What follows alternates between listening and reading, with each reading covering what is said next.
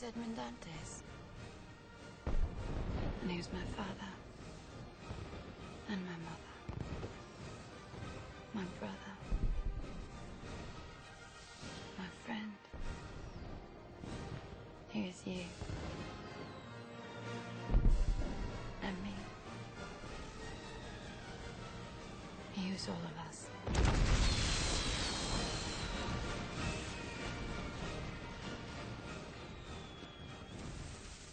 سلام نسرینم. وقتتون بخیر باشه. الان می‌خوام فصل ششم کتاب کوهای سفید رو بخونم. نویسنده جان کریستوفر مترجم سریا کازمی فصل ششم قلعه سرخ برج. صبح بعد از آن شبه که بیماری من شدت یافت هنری و بیمپل متوجه شدن وضع من آنقدر خوب نیست که بتونم مسافرت کنم. البته می‌تونستن منو رها کنن و بروند اما این کار رو نکردن. دو راه داشتن. یا من را از اون کلبه روستایی بیرون بکشن و به جای دور ببرن یا در اون آلونک بمونن و امیدوار باشن که دیده نشن. راه حل اولی ممکن نبود زیرا تا جایی که چشم می‌دید در آن اطراف پناهگاه دیگری وجود نداشت. با اینکه باران بند اومده بود هوای امیدبخشی در کار نبود. در ضمن به نظر نمی رسید که آن آلونک چندان مورد استفاده کسی باشه. به همین دلیل تصمیم گرفتن همونجا که مانده بودیم بمانند. صبح زود هنری و بیمپل از کلبه بیرون خزیدند تا نگاهی به اطراف بیاندازند. یک یا دو ساعت بعد بود که مردان و سگها از راه رسیدند. هنری و بیمپل هیچ وقت نتونستند بفهمند که آن مردان اتفاقی به آنجا آمدند یا اینکه آنها را دیده بودند و در بازگشت به آلونک تعقیبشان کرده بودند. آنچه اهمیت داشت این بود که آنها جلویی در ایستاده بودند با یک سگ یعنی با جانور بد ترکیبی به بلندی یک کره الاغ که وقت خیره کشیدن دندانهایش را نشان می‌داد. هیچ راهی جز تسلیم شدن نداشتیم. بینپل قبلا نقشه برای اینطور موقعیت های وخیم کشیده بود تا به کمک آن بشود از گرفتاری رهایی پیدا کرد. از آنجا که نه من و نه هنری هیچ کدام نمی توانستیم به زبان او حرف بزنیم قرار شده بود ما پسر خاله های او باشیم و هر دو کرولال. ما به هیچ وجه حق نداشتیم حرف بزنیم و یا چیزی بشنویم. این اتفاقی بود که افتاد. تا آنجا که به من مربوط می‌شد قضیه خیلی ساده بود چون من بیهوش بودم. عقیده بینپل این بود که با این کار سوء زن برطرف می‌شد. حتی اگر ما را زندانی می‌کردند. نگهبانان زیادی برای ما نمیگذاشتند و فرصت بیشتری برای فرار به دست میآمد. البته اگه فرصتی پیش میآمد. نمی‌دانم فرار ممکن بود یا نه. البته من در وضعی نبودم که بتونم از جایی یا از کسی فرار کنم.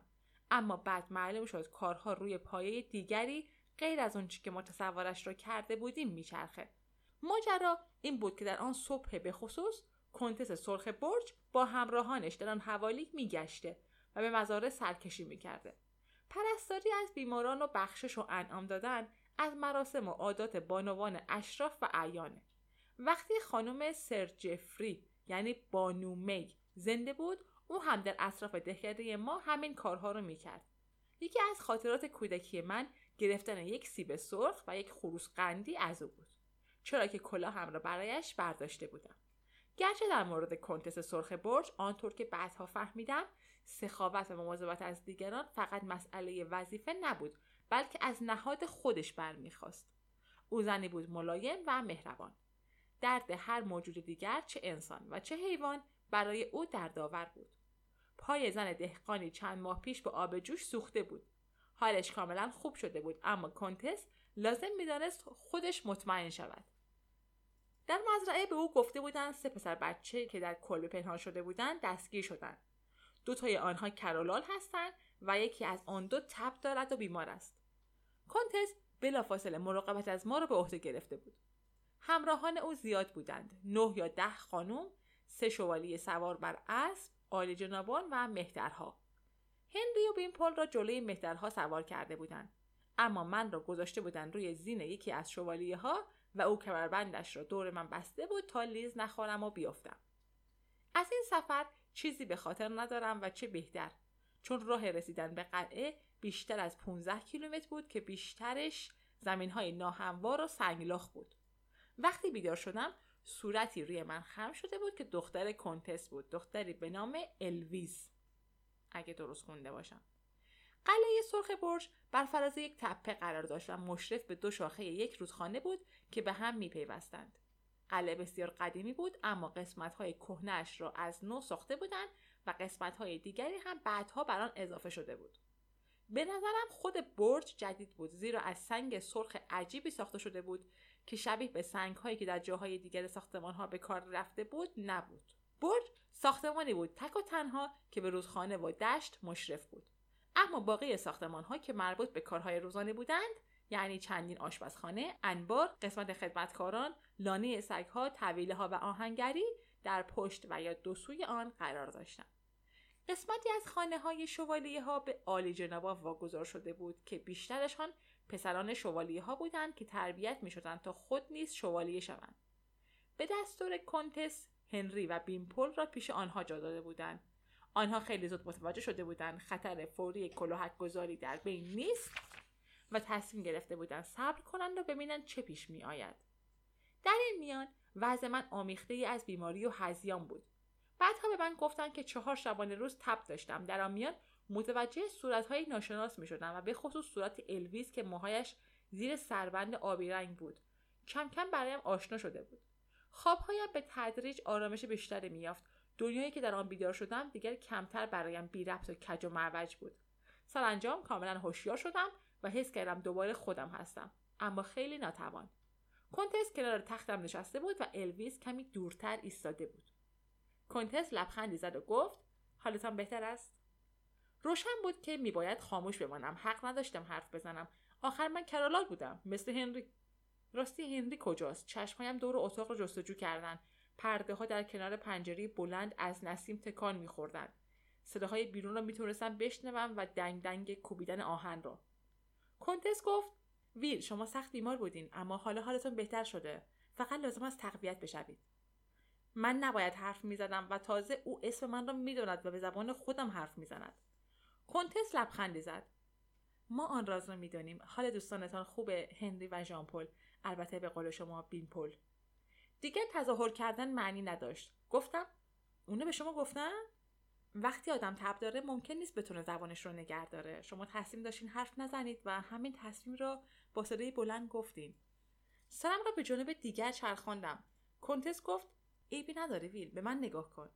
صدای نرم ولی محکمش وادارم کرد سرم را برگردانم و برای نخستین بار او را درست ببینم. صورتش خیلی دراز بود اما ملایمتی داشت. لبخندش میدرخشید موهایش روی شانههایش لوله شده بود. مشکی با تارهای سفید خطهای نقره کلاهک بالای پیشانیش دیده می‌شد.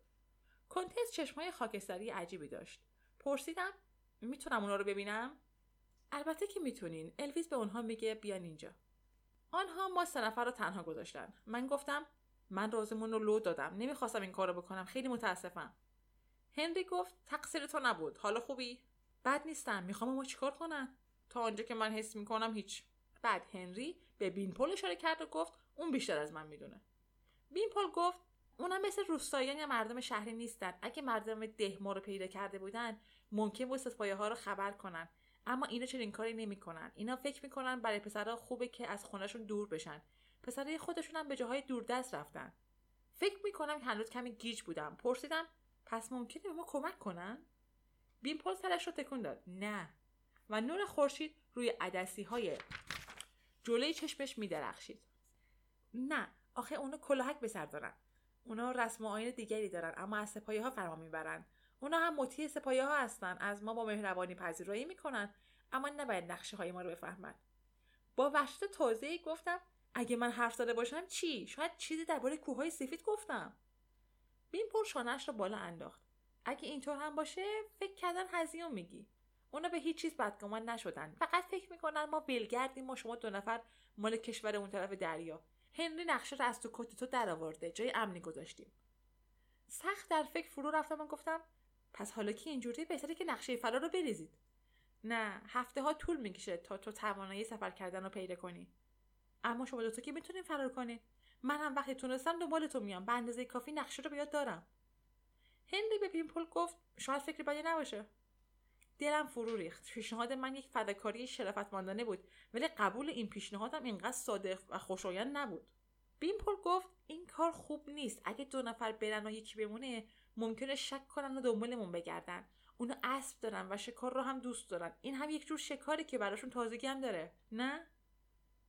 حس کردم هنری هنوز قانع نشده. پرسید پس میگه چیکار کنیم؟ اگه اینجا بمونیم عاقبت کلهک به سرمون می‌ذارن. بیمپل گفت به همین دلیل در اینجا موندن بهتره چون اونها در بهار و تابستون جشنهایی دارن. بازی ها و مسابقه های نیزه افکنی سواره بین شوالیه ها که پنج روز ادامه داره. آخرین روز جشن روز کلاهک گذاری اوناست. هنری گفت و اگه تا اون زمان اینجا بمونیم اون وقت ما رو برای کلاهک گذاری معرفی می‌کنن. درسته. اما ما اینجا نمیمونیم. ویل تا اون وقت قوی میشه. موقع مسابقه ها همیشه شلوغه و می‌تونیم فرار کنیم. یک روز تمام متوجه نمیشن و شاید هم دو سه روز چون توی قلعه سرگرمی های جالبتری دارن. گمان نمی‌کنم دنبالمون بیان. هنری گفت یعنی تا آن وقت هیچ کاری نکنیم. راه عاقلانه اینه. من هم حس کردم همینطوره. خوبی دیگر این تصمیم این بود که من را از وحشت جا موندن نجات می‌داد.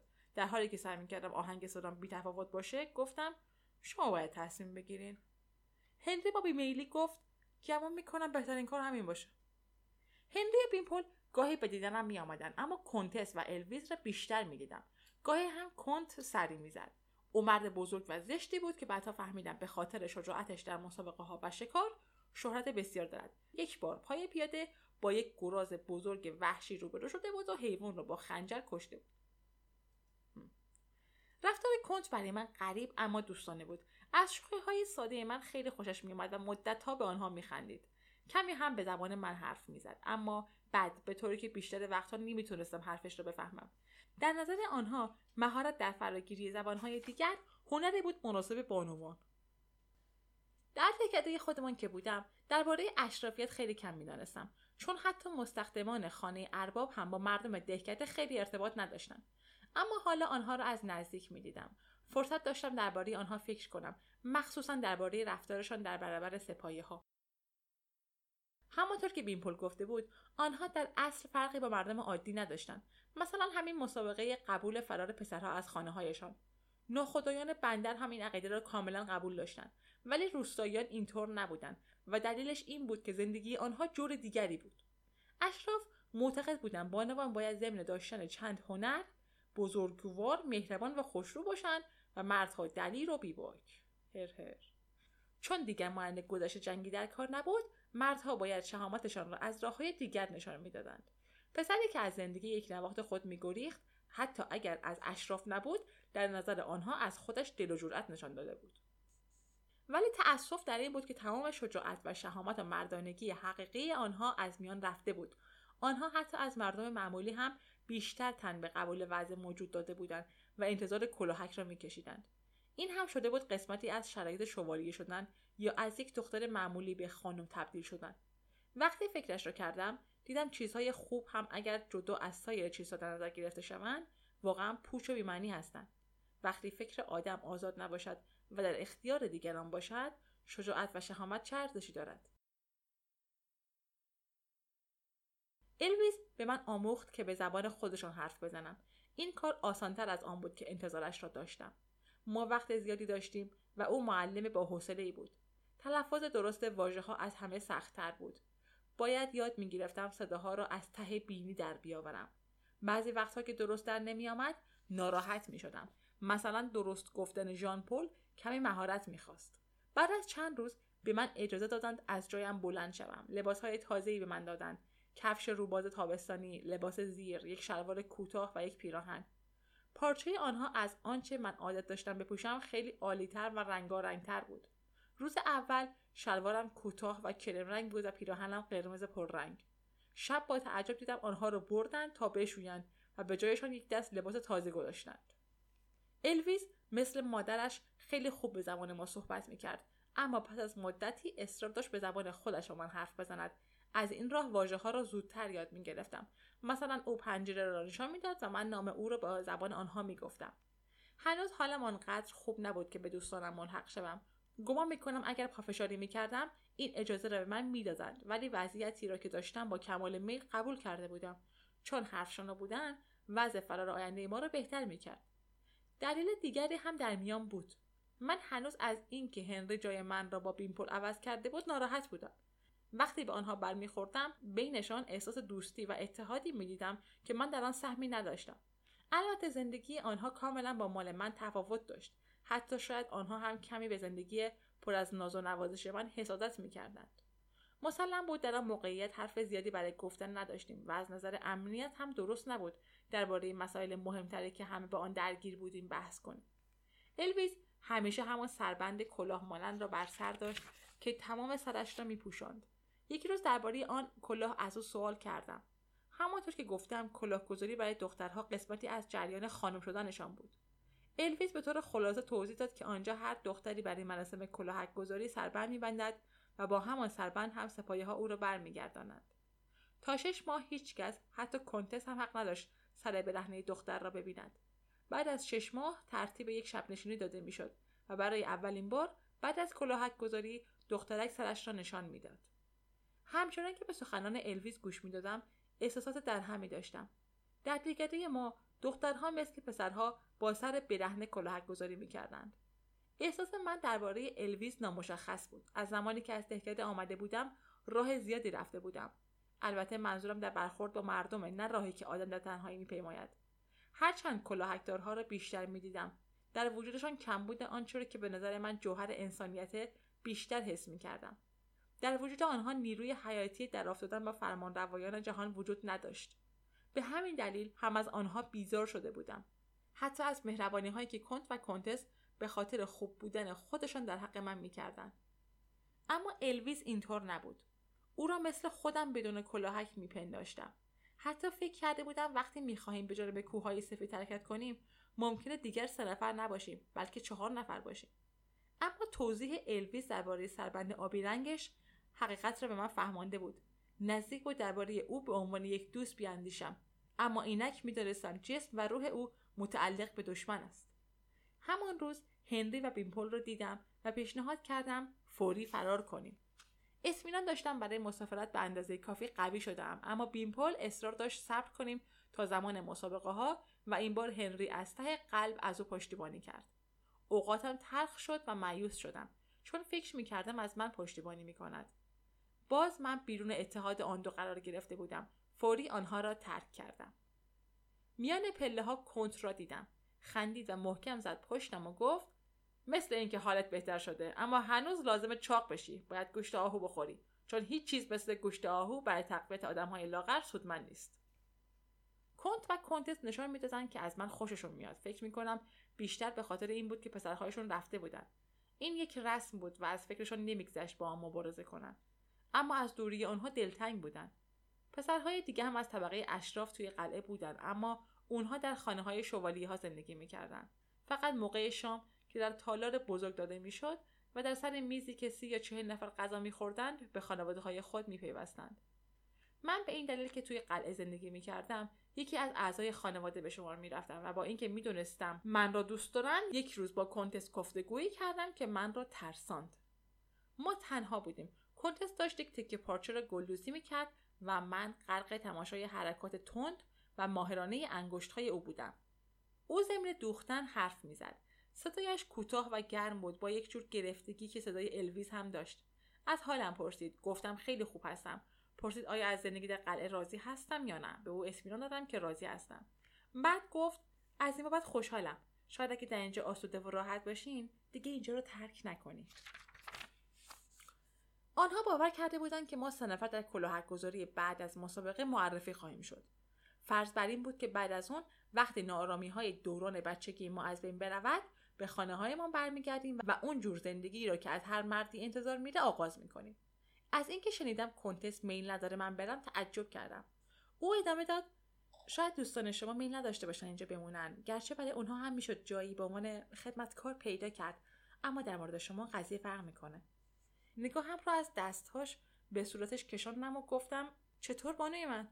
شما اشراف زاده نیستین. اما لقب اشراف زادگی رو میشه اهدا کرد. این کار در توانایی امیر یعنی پسرموی منه. لبخندی زد و گفت شما اینو نمی‌دونستین؟ امیر به خاطر تنبیهی که از اون نجاتش دادم به من مدیونه. من این کار رو وقتی کردم که او هنوز پسر بچه بدون کلاهک بود. به سن شما.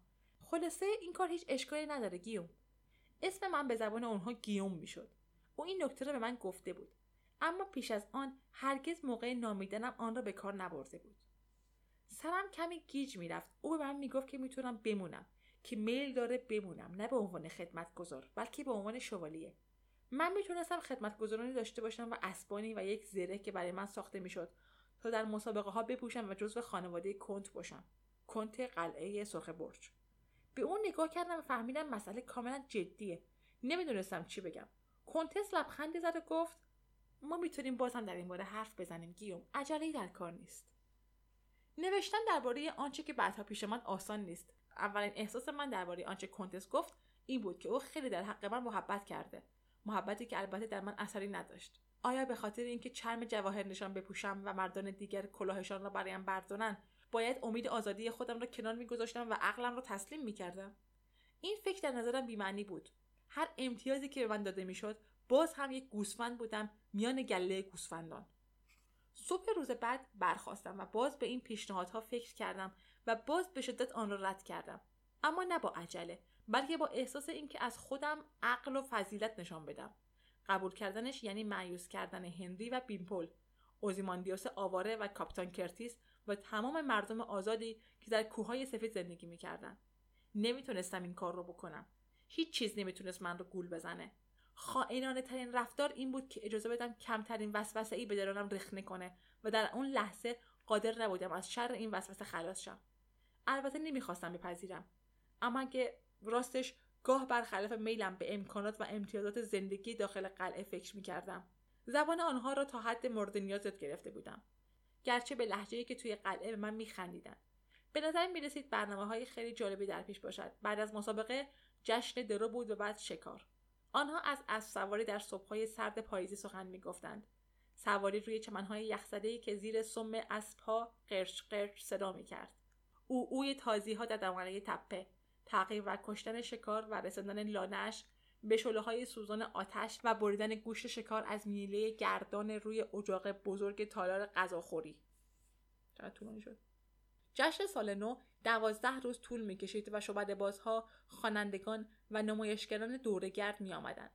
بعد بهار بود و بازپرانی رها کردن پای باز تا در آسمان خلوت و خالی بچرخد اوج بگیرد و با قوسی سرازیر شود بعد می رسیدیم به تابستان و دوره مسابقه ها و تمام سال پر می شد. در این دوران رفتار من هم نسبت به اطرافیان در حال تغییر بود. در روستای ما تقسیم بندی بین پسر بچه ها و مردان مشخصتر از اینجا بود. آنجا تمام بزرگسالان حتی پدر و مادر با من بیگانه بودند. با آنها احترام میگذاشتم تحسینشان می‌کردم و دوستشان داشتم ولی ازشان میترسیدم آنها را آنگونه که در حال شناخت اهل قلعه بودم نشناخته بودم و هرچه این مردم را بیشتر میشناختم محکوم کردنشان به طور کلی مشکل تر می‌شد آنها کلاهک داشتند سپایه ها و هرچه را که به آنها مربوط می‌شد قبول کرده بودند. اما همه اینها مانع خوشحالی خوشقلبی دست و دلبازی و دلیری کنت و کنتس الویز و دیگرانی که میشناختم نمی‌شد. این معمایی بود که در اندیشه من بزرگ و بزرگتر می‌شد. پیش از کلاهک گذاری شاید تردید و نگرانی و تغییر عقیده ناگهانی وجود داشته باشه. شاید مردم قلعه هم احساسات خاص ما رو میشناختن و تنها زمانی که کلاهک گذاشته می‌شد تردیدها از بین می‌رفت. یعنی در این میان چقدر زیان می‌کردند؟ و آیا زیانی در میان بود؟ به نظر می رسید سپایه ها غیر از برنامه کلاهک گذاری در برنامه های دیگر مردم این سرزمین دخالت کنند. پس آن ماجرای توی دریا زمانی که سپایه ها اوریون رو گرفتار وشات غرق شدن می‌کردن چه بود؟ کاپتان کرتیس می‌گفت سپایه ها چندین کشتی رو به همین ترتیب غرق کردند. اما از کجا معلوم که بیشترشون به علت طوفان یا برخورد با صخره ها غرق نشده باشند؟ اوزماندیاس از مردانی حرف زده بود که در دل زمین و در معادن کار می‌کردند تا برای سپایه ها فلز به دست بیارند و از شکار انسان به وسیله سپایه ها حرف زده بود. از انسانهایی که در شهرهای سپایه ها بندگی می‌کردند. اما اگر تمام اینها هم حقیقت داشت به شهرها و سرزمین های دوردست مربوط بود. هیچ یک از سپایه ها نمی‌تونستند به این زندگی استوار و پر از شادمانی صدمه ای بزنند. دوباره به مهمترین نکته که میبایست نظر بگیرم بازگشتم. وفاداری به هنری و بیمپل و آنهای دیگه. اما هرچه روزها میگذشت حتی این نکته هم کمتر قانع کننده به نظر میآمد. در کوششی برای اطمینان بخشیدن به خیش دنبال دوستانم گشتم تا پیدایشان کنم. بار دیگر پیشنهاد فرار کردم اما آنها با سردی رد کردند. حس کردم نمی‌خواهند به من حرف بزنند و میل دارن از آنها دور باشم. من دلتنگ از بی هایشان از آنها جدا شدم. ولی شاید کمی هم از این بابت خوشحال بودم. اگر کسی در جستجوی دلیلی برای شکست پیمان خودش باشد به سوی هر چیز بدی که بتونه به عنوان دلیل به کار بره دست دراز می‌کنه و از اون استفاده می‌کنه. درباره حرفهای کنتس چیزی به الویز نگفته بودم اما خودش یک روز این مسئله را پیش کشید. خیال می‌کرد من میمانم و از چنین تصوری به من هم احساس خوشایندی دست داد. آینده در یک سرزمین دوست داشتنی و ثروتمند در آن قلعه و در کنار الویز. این نکته را به خودم یادآور شدم که همه اینها در صورتیه که کلاهک گذاری به خوبی انجام شه. اما چرا نشه؟ هشدارهای کاپیتان کرتیس مربوط به زمانی بود که زبان این مردم برای من مثل یک ورد بیمعنی بود. حال با اینکه هنوز هم آن را خیلی درست حرف نمی‌زدم ولی میفهمیدم و اگر مخالفتی نمی‌کردم خطر آواره شدن به علت مقاومت هم وجود نداشت. چیز دیگری را باید آوردم. آنچه را که وقتی خوابیده بودم و تب کم کم فرو می نشست به آن اندیشیده بودم. بدون توانایی فکر کردن سوال کردن و مبارزه کردن هیچ ارزشی ندارد و هیچ چیز قابل توجه نیست. این احساس به نظرم خیلی دوردست و بی حقیقت می نمود. چون سپایه ها در زمانی پیروز شده بودند که انسان ها در بالاترین حد قدرت و عظمت خود بودند. می‌تونستند شهرهای بزرگ بسازند و کشتیهایی به بزرگی یک دهکده و شاید چیزهای عجیبتر و مهمتر. اگر نیاکان ما با تمام قدرتشان شکست خورده بودند مقاومت یک مشت آدم در پستی و بلندی های یک کوه لخت در واقع مقاومت توهم انگیزی بود. و اگر امید شکست دادن سپایه ها وجود نداشته باشه کدام وضعیت قابل توجیه داره؟ زندگی کردن مثل جانوران وحشی و سخت کار کردن و ناامید بودن یا این گونه زندگی کردن با تمام چیزهایی که آن را پر می کرد و با امنیت و خوشبختی زمان مسابقه به سرعت نزدیک می شد. جنب و جوش و هیجانی پیدا شده بود. برای آنها که در داخل قلعه جا نمی شدند چادرهای بزرگی روی چمنزار کنار قلعه برپا می شد. از صبح تا شب فضا پر از صدای کار زره سازان بود. وقتی که سوارکاران تمرین نیزه بازی می‌کردند زمین نیزه بازی از فریاد پر می‌شد من هم نیزه گرفتم و دیدم در حال راندن اسب می‌توانم تقریبا خوب به حلقه بزنم. فکرم هنوز گرفتار همان مسئله بود. وفاداری. اما وفاداری نسبت به چه کسانی؟ مردان کوههای سفید حتی نمی‌دانستند من وجود دارم. برای اوزماندیاس و کاپتان کردیس هم من یکی از چندین و چند پسری بودم که به جنوب میفرستادن. آیا هنری و بیمپل دلشون می‌خواست من همراهشون باشم؟ آیا ترجیح نمی‌دادن خودشون دوتایی سفر کنن؟ اولین روز باران آمد اما بعد از ظهر هوا صاف شد و مسابقه مقدماتی نیزه پرانی انجام گرفت. بعد هنری و بیمپل را روی زمین های لگت مال شده جایی که مستخدمان آشغال ها را جمع می‌کردند ملاقات کردم دیوارهای قلعه و بنای محکم برج جلوی خورشید غروب صد بسته بود. بیمپل توضیح داد سپید دم روز بعد پیش از آنکه کارکنان آشپزخانه بیدار شوند موقع فراره. آنها توی کل پشتی هایشان خوراکی ذخیره کرده بودند. کوله من همراه با لباس های کهنم یک جا از میان رفته بود. بیپل گفت که اشکالی نداره. اگه نتونستیم اون را یا چیزی مثل اون را پیدا کنیم اونها به اندازه من هم غذا دارن. قرار شد در ساعت معینی زیر در بزرگ قلعه آنها را ملاقات کنم. سرم را تکان دادم. من نمیام. بیمپور پرسید چرا ویل؟ هنری چیزی نگفت فقط ایستاد و نگاه کرد. با لبخندی روی صورت فراخش که برایم نفرت انگیز بود. فکر او درباره من و نفرتش از من خیلی آشکار بود. گفتم اگه شما میان این همه شلوغی برین ممکنه متوجه غیبتتون نشن. اما غیبت من رو می‌فهمن. وقتی ببینن سر صبحونه حاضر نشدم دنبالم میگردن. هنری گفت کاملا درسته بیمپل. لابد آقای کند دلش برای پسر خوندش تنگ میشه. من نمی‌دونستم دیگران هم از پیشنهاد خانم کنتس باخبر هستند گرچه ممکن نبود که بیخبر بمانند.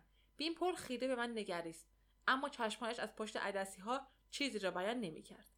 گفتم شما برین. من یک روز شاید هم دو روز بعد دنبالتون میام.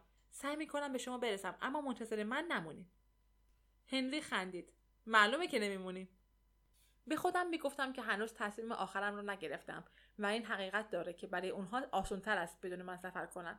این هم حقیقت داره که بعد به دنبالشون میرم چون نقشه رو از حفظ بودم. بین پل به آرامی گفت بسیار خوب. شاید اینطور بهتر باشه. گفتم بخت به همراهتون. و تو.